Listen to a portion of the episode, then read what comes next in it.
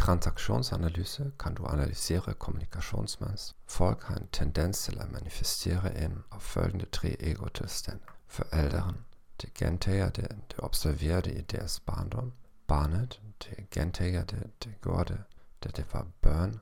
Den voksne det inntar en rasjonell holdning til situasjonen. I det ideelle tilfellet er kommunikasjon på arbeidsplassen mellom to personer i deres voksentilstand.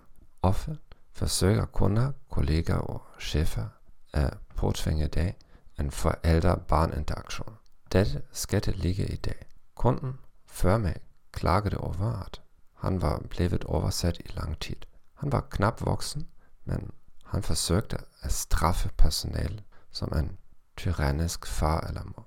Deretter skiftet han til børnetilstand og beklaget seg over all den verdifulle tid han mistet på å vente. I voksentilstand kunne han rolig ha gitt uttrykk for sin utilfredshet. Hjemmearbeid. Analyser dine seneste interaksjoner der gikk galt. Prøv å identifisere hvilke tilstander deltakerne var i.